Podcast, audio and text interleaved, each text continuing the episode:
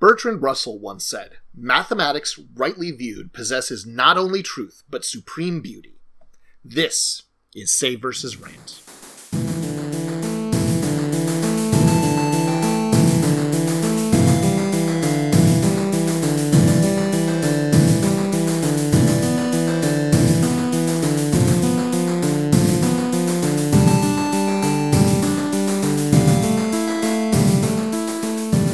Welcome to Save vs. Rant, the Everyman Gaming Podcast. I'm John. And I'm Jeremy. And today we're talking about beautiful math. Now, this is kind of weird. What is beautiful math? I don't know. Math is ugly, isn't it, John? No, math is beautiful all math is beautiful. Now, when we talk about beautiful math, we're not talking about mathematical beauty, which is a concept within mathematics where certain formulas and procedures are considered beautiful. E to the i pi plus 1 equals 0, for example. If you understood that, congratulations on making it through college. Well done. But what we're talking about is mathematics as it pertains to gaming and how that makes games better by working with, not against, the idea of how we play games. Alright, so this is going to be kind of heady, so let's start at the beginning. Let's talk about proto-math. At the beginning, everyone, when they start playing games, learns basic ideas of math. Yes, all games are math. That is a simple fact of reality, and we all understand certain math at an instinctual level. When I say, for example, that the person with the highest score wins the game, all other things being equal, if you can get one point or three points, you will always choose three points because that's correct. Likewise, in a racing game, if you need to get further down the board, if you can go further, you want to do that one as opposed to going shorter. Now, these things are pretty obvious and everyone understands them well. There are other concepts that we all kind of understand on an instinctual level. For instance, if I have a deck of cards and I pull the ace of spades off the top of the deck of cards, you know there's not another ace of spades in there. We all understand this. And even though that is a mathematical concept, it's not something that I have to sit you down and explain to you. Similarly, you now know that there's only three aces left in that deck of cards. These are all very simple proto mathematical concepts that we all get on an instinctual level. A very early game that teaches good mathematical concepts is Yahtzee. You roll the dice and you're trying to figure out good combinations to get better points. And you start learning the mathematical combinations very, very early on no one typically has to explain it to you either. If you play a little bit of Yahtzee, the first few times you might flounder some, but eventually you start to get an idea of what your options are when you see certain things come up. If you get a one, two threes, and two fours, you know you have a few choices. You can go for the threes, you can go for the fours, you could go for the one, or you could go for a larger small straight. Or you could go for a full house. All of these are options. These are all things that you can do with that roll. Some of these options are better than others, but circumstances might cause you to make different choices. If you've already gotten your threes, for example, that's off the table already. If you've already gotten your full house, you're not worried about that. If you like to push your luck, you might go for the straight, even if you have other options available to you, or the full house, even if you have other options. Now, the interesting thing is that pushing your luck is actually not in your best interest most of the time. And this brings us to game theory. I always have a hard time explaining this. John, what is game theory? Game theory is a branch of mathematics that explains how we look at situations and what outcomes we expect, what outcomes are good for one party or bad for another party, and how to achieve those outcomes. There are some really common game theory examples. The most common one is called the prisoner's dilemma. What, you may ask, is the prisoner's dilemma?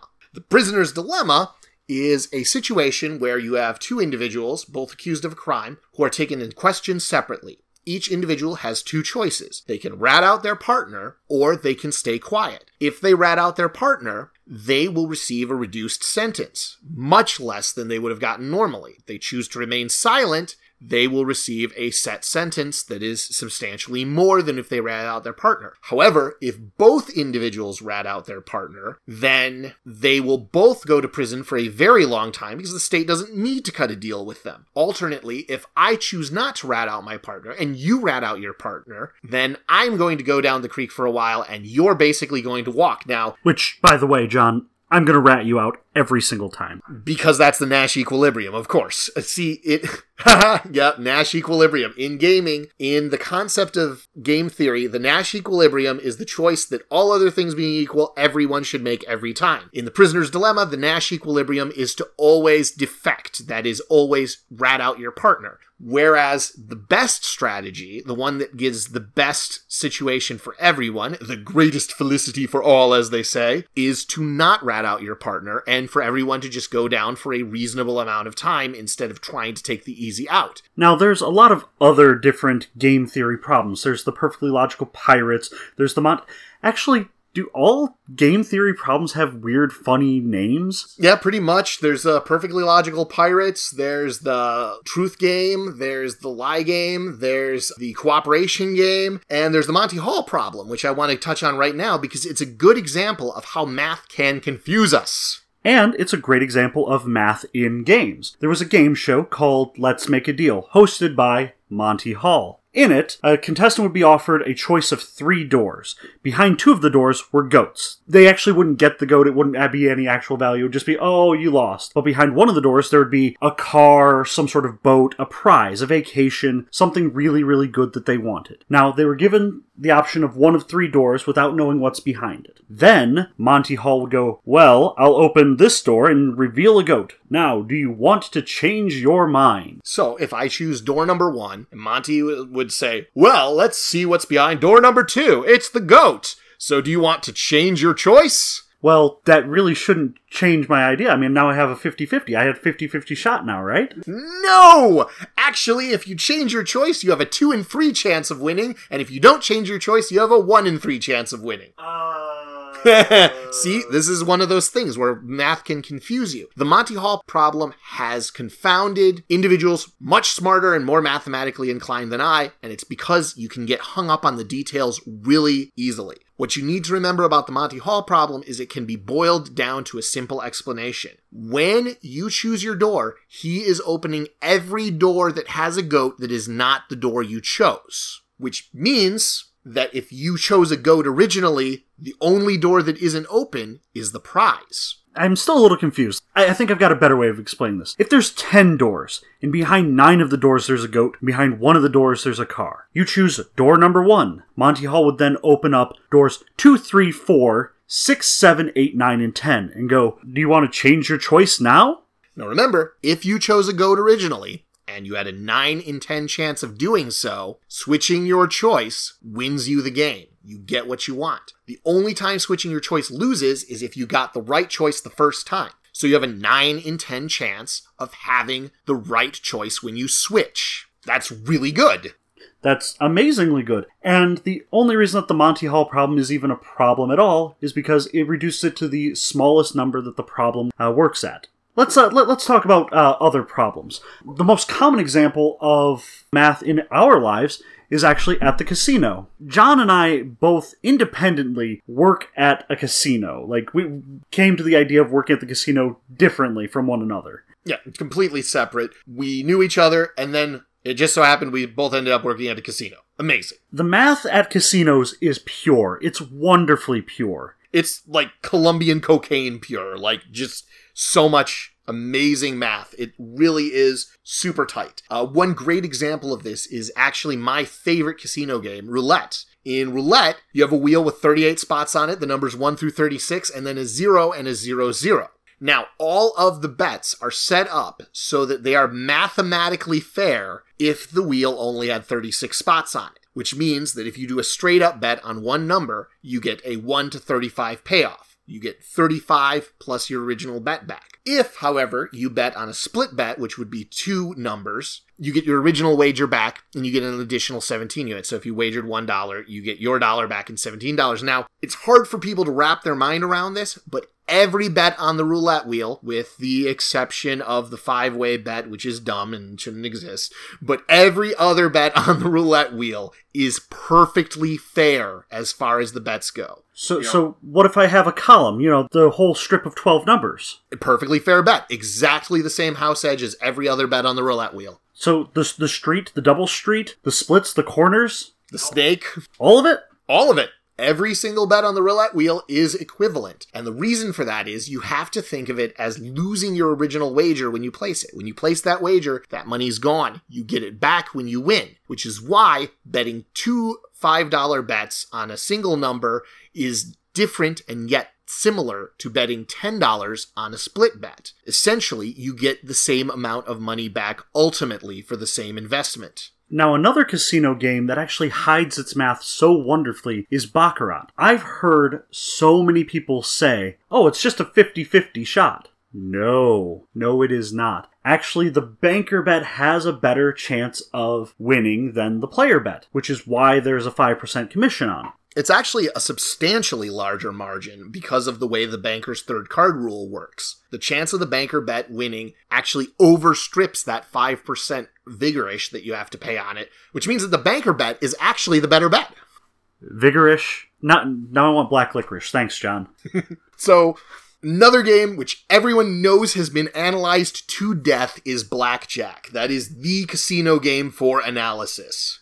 Blackjack has been analyzed so well that MIT mathematicians have figured out the best possible plays on every single combination of cards. Your two first cards plus the dealer's card. Your four cards plus the dealer's card. Whatever combination, they have figured out what the proper play is. And because of the way math works, a lot of times you're not going to like it. Most of the time, you hit a 16 against a 10. Sometimes, you hit it extra hard. Ultimately, a lot of the choices don't make sense until you do mathematical analysis. But then again, everyone kind of has an idea of how blackjack should be played. I mean, you don't really have to explain to someone, for example, that they should hit a six. There's no risk whatsoever to hitting a six, and it's not obviously doubleable because you're not going to get a good number by hitting a six. So hitting a six is obvious. No one needs to explain that to you. And it's another way that mathematics can be very intuitive while at the same time being very unintuitive when you have that 16 against a 10 and you really don't want to hit it because your chance of busting is so high. Blackjack is another great game because it feeds into this primal idea that we have of big numbers are better. Closest to 21 without going over wins. It's so wonderful. But you also get these weird little facets of the game that mean absolutely nothing. John, did you know that the most common hand in blackjack is 20? Hmm, that's really interesting. What is that good for? Absolutely nothing. The simple fact of the matter is, knowing that the most common hand in blackjack is 20 does you no good. The best thing that you can do to play blackjack is get a basic strategy card and play exactly what it says, no matter what.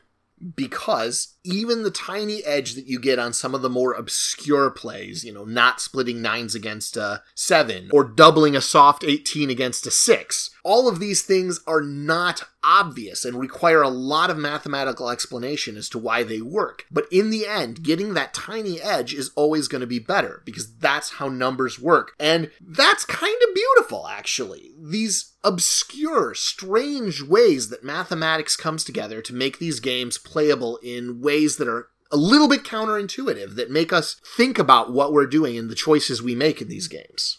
Which kind of leads us to the next part people doing bad math. So, John, what's the average roll of a die 6? Mm, that'd be three, isn't it?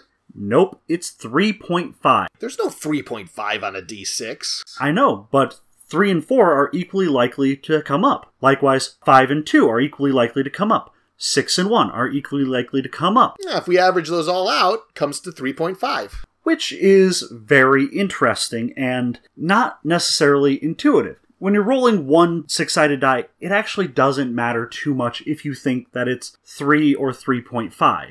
What it does matter is when you're rolling 10 six sided dice. Hey, John, what are you most likely to roll on 10 six sided dice? Um, well, if we go with the 3, then you might think 30, but the actual answer is 35. And that extra 5 points of damage is going to kill a troll. I guarantee it.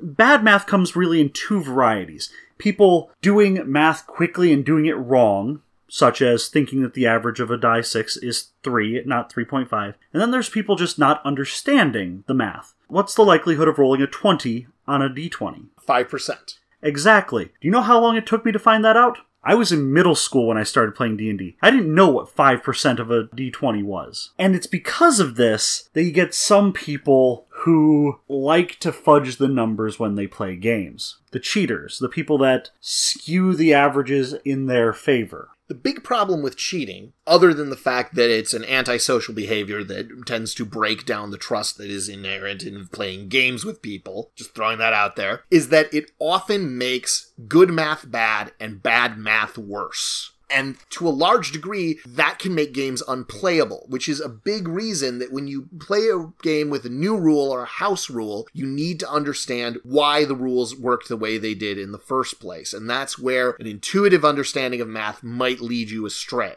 One of the most common problems I see new DMs doing in D&D is adding in the super critical rule. The oh, you just rolled a critical. Roll again. If you roll a 20, it's an auto kill. Now, this sounds really cool on paper. Like, if I say to you, hey, if you roll another 20, you can kill the dragon in one hit, isn't that amazing? That's so cool. It really is. But there's a number of pitfalls to that that might not be readily apparent. And that's where you need to get into the habit of thinking a little more deeply with your mathematics when you do these things. Now, what, Jeremy, is the problem with having double criticals? The problem is that any one player character is going to suffer more attack rolls than any one NPC, which means they're going to suffer more criticals and more chances to be automatically killed. Ultimately, anytime you're reducing the consistency of the game, Anytime you're making things more random, more arbitrary, you are favoring characters who only show up for a short time or make an appearance solely to die. Those characters are now going to have a better chance of doing something spectacular in their very short time on the stage, or being killed by a critical and not really caring because they're not a persistent character. If you have 16 goblins attacking the player characters, the chances get greater and greater with each attack that one of those goblins is going to hit on that double critical and just outright kill one of the player characters. Which, if you're all alright with completely arbitrary death, fine. Make sure that all of your players are. I personally want my character to stay around and die against the big boss. I don't want to be taken out by a random goblin. I want to be taken out by that red dragon over there. I want there to be a risk that I'll be taken out by that random goblin, but I don't want that risk to be, and then the goblin magically does all of my damage in a single hit. I want that risk to be more akin to, I've been hit several times by this goblin. I really need to start reeling it in, trying to not get hit more because I can't sustain much more damage. When you create a large arbitrary jump like that, you are favoring the characters who don't have to roll frequently or who don't care about their characters, where the character does not really matter. If that's the theme of your game, absolutely go for it, but know the ramifications of that. And that's where this idea of seeing the beauty in math helps us to understand and enjoy our games ultimately, what you need to understand is if you think you don't like math, you just don't like the presentation of it. Games give you different presentations for their mathematics. Every game is math. Whatever games you enjoy, they're mathematical. Even kinetic games just add physics to the math, which makes it more complicated. If you're flicking pieces around or knocking tiddlywinks, you're still making a lot of mathematical decisions. They're just a different sort. We are focused right now on games that use math as the principle of the gameplay rather than relying on physics or physical dexterity for the players. I know a lot of people don't like Dungeons and Dragons because of the sheer volume of math that's involved. There's a lot of numbers on this sheet, and they just say, okay, add your strength plus your dex minus this person's armor class plus the plus three of this weapon minus one die six. I actually don't know what game I'm talking about at this point, but they get overwhelmed with all that math. But there's some really good mathematically sound, mathematically beautiful games that hide the math really well. Five Tribes is a great example. Uh, Five Tribes. It's uh, a real quick summary of Five Tribes. Is it's basically 3D Mancala. You're picking up meeple and moving them around a board by placing them in each space, and ultimately trying to get the right meeple. Now, every meeple has a different ability that gives you different things. You're claiming different spots on the board. There are a lot of options in the game, and the different options give you different outcomes, and also seal off other outcomes to you in ways that take a lot of thinking and strategizing, but don't feel like you're just running numbers. You don't sit there and say, well, I have 14 and this is going to give me 6, which will bring me to 20, and then minus 3, and then this and that. You end up finding yourself saying things like, if I do this, I'm not going to be able to grab the assassins next turn, but at least the other player won't be able to grab the assassins. And then I can do this move, which will set me up if the player does this. And you find yourself branching off into all these directions without ever explicitly explicitly thinking of numbers. At the beginning of the game, there's always some really good play, but everyone jumps on that. So there's another really good play. So the next player jumps on that. And there are these big plays that just happen and happen and happen. And it's about the third or fourth turn that the game really starts kicking in. Okay, now there's five or six equally likely plays. Now there's all these different paths to go down. That's what makes Five Tribes so wonderfully beautiful. Another game is Seven Wonders. Seven Wonders is a card drafting game. And as you go along, you're constructing a, a, city, constructing a wonder in front of yourself that adds together to add points. You're adding science, which multiplies itself. You're adding war, which takes points away from the people next to you. You're building guilds, which do all sorts of weird things. It's a really nifty little game that all is founded on this strong mathematical core.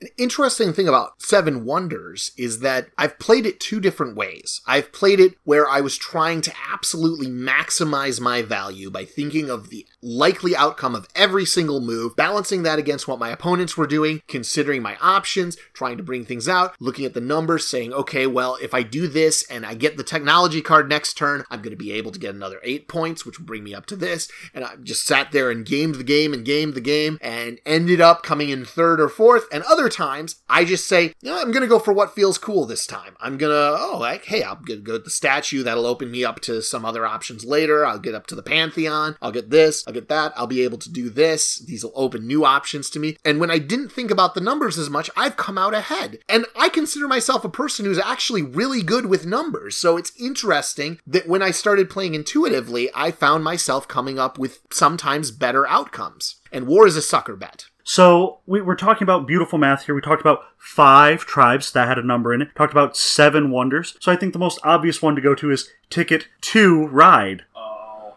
I'm sorry. I'm really sorry. Okay, but Ticket to Ride, that is actually a really good example because Ticket to Ride has a lot of math in it, and you're not going to look at numbers a lot throughout the game. Sure, you see the value of your ticket, but ultimately you say, well, that's how much I get if I get it, that's how much I lose if I don't. So I'm going to prioritize this ticket more than this ticket that costs less, which on its surface seems fairly simple, but you can get into some really advanced strategies in Ticket to Ride, and a lot of them don't hinge on obvious number plays.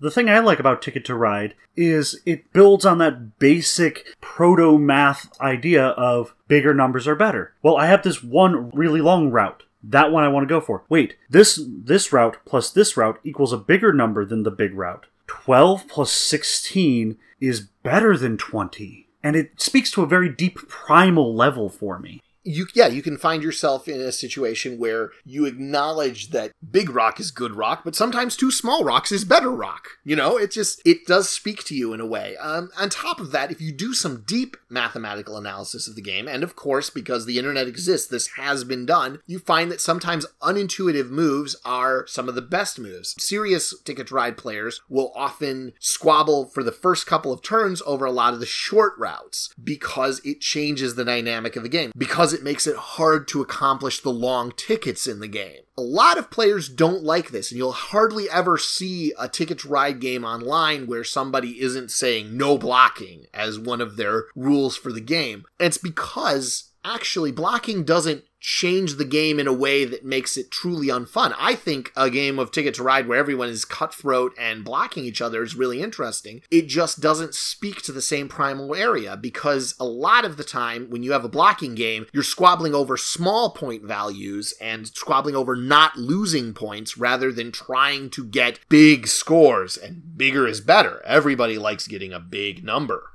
And that actually brings us to probably the most simple thing that we have to say. If you don't believe that math is beautiful, why is it that doing a thousand points of damage to a boss who has 10,000 hit points feels so much better, is so much more visceral than doing 10 points of damage to a boss with 100 hit points? Why is it that in board games, if I do 1 point of damage to a boss who has 10 hit points, I feel like I'm doing next to nothing? All of them are equivalent, but to some degree, we all gravitate toward those big numbers, that big, exciting payout. And in a sense, isn't that us all acknowledging that math is beautiful to some degree? That these big ideas and these big notions appeal to us on a primal level. We find ourselves looking at these numbers that are massive and powerful and they speak to us. And that's how math can be beautiful is in things like big numbers, subtle changes, little numbers, little secrets, things that make us feel clever, powerful, and above all, like good game players. I think that's about all we have to say about beautiful math. When we talk about beautiful math in the other episodes, we're talking about this core concept about how adding 1 plus 1 to equal 2 is fun, how adding 2 plus 2 to equal 4 is fun, how having four cards over here that add up to 15 is so much more cool than having the one card out there that equals 12. It's this wonderful, great, visceral feeling. So, what are we going to talk about next time, John? Well, we've talked about the aesthetics of crunch right now, the crunchy aspects of games. Let's talk about the fluff of games. We're talking about things like lore, narrative, storytelling, the presentation. So, our next topic of conversation is going to be the importance of lore and why presentation in games is often just as important as the actual crunch and meat of how the rules of the game work. All right. So, this has been Save versus Rant. Thank you guys very much for listening.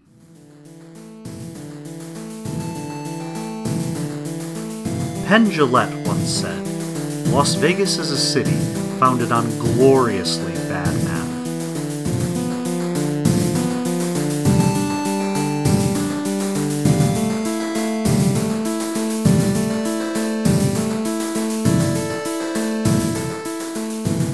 Save vs. Rant is a Tabletop Gamers Guild production.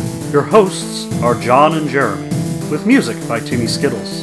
Save vs. Rant is recorded on dueling laptops in front of a silent and invisible studio audience. Visit us at SaveVersusRant.com or contact us on Facebook or Twitter at Save vs. Rant. We'd love to hear from you.